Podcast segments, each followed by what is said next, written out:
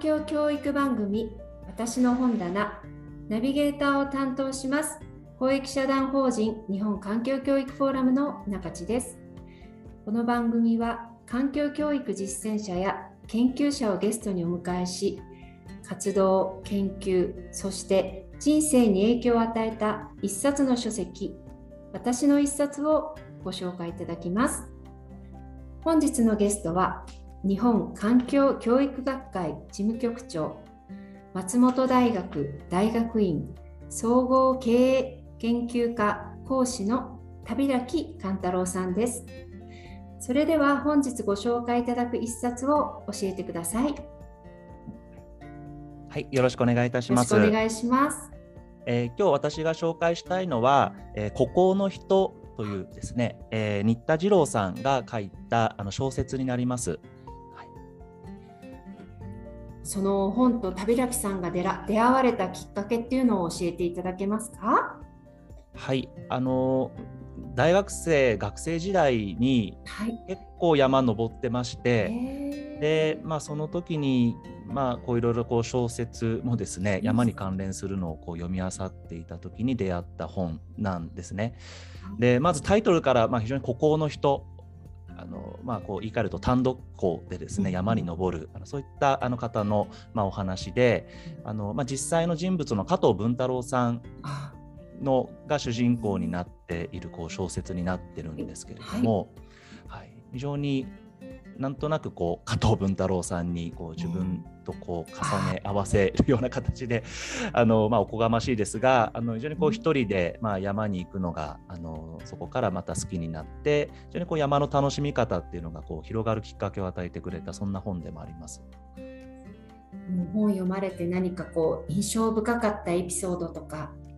あそうですね、はい、あのまあ、実際その加藤文太郎さんのいろいろなこう山登りが書かれてるんですけどその中の一つに、えーと、兵庫県の須磨からですね宝塚まで約50キロなんですけどそこをですね何時間だったかなあの非常にこうあの早い時間で歩くと。でさらにはこう往復しちゃうみたいな なんかそんなあの非現実的なことも書かれてあって、うん、でまあそれ本当にどどんだけ大変なのかっていうことをですね、うん、ちょっとこう自分でもやってみたんですね。あそうなんですか？あそうです。はい、あの須磨駅まであの電車で移動して、はい、でそこからまた5分10分ばかし歩くと須磨浦公園っていうのがあるんですね。はい、で実は公園にあの、まあ、その当時こうちょっとしたあのツエルトっていうか、うん、あのまあ、ビニールシートを持って行って、で一晩あの23時間仮眠をして、で朝方本当何時かちょっと具体的に覚えてませんけど、あの明朝まだ明るくなる前に、えー、こう歩き始めて、はい、で、まあ、宝塚についまあでもなんとか宝塚についたんですけど、うん、はい、はい、もう本当それこそ十数時間かかりましたかね。足が棒になってで宝塚駅の近くにスーパー銭湯があるんですけど、はい、そこに、はいあのー、もう本当に、えー、なんかそれはすごく覚えてますね。はい、こう同じ、えー、コース同じ多分ところコースをたどったとは思います。うん、あの当然当時とのこう道はあのー、違うとは思うんですけど。大体の距離は同じぐらいだったかなと思いますがでもやっぱり大変でしたね。ですよね。わそういう経験もされてるんですね。はい、まあ、今ほどね装具も。あそうですね、ね、あの昔と今では本当にこう、ね、全然違いますから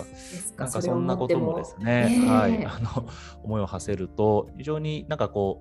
うまあ小説なんですけど、えー、その山に登るなんて言うんだろう。そのいろいろなこう勉強になることも、はい、あのもうやっぱりある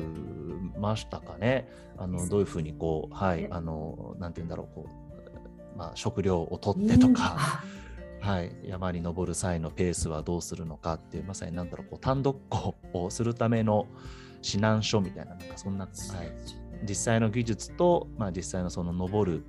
にあたってのこう、まあ、気持ちの作り方持っていき方なんかそんなこともなんか勉強になったなというふうに今思います。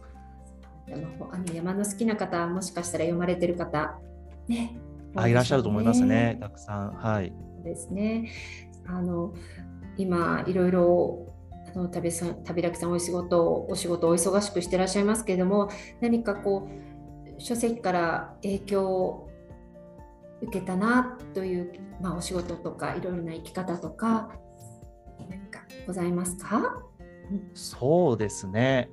あのまあ、実際山登りっていうことについてはあの今忙しくてなかなか山に出かける機会っていうのはなくてですね直接的にその本からっていうことはないのかもしれないんですけれどもただその山に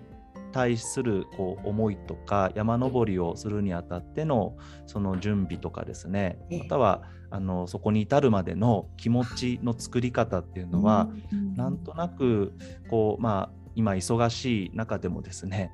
なんかこうその本がきっかけというかはいこうまあ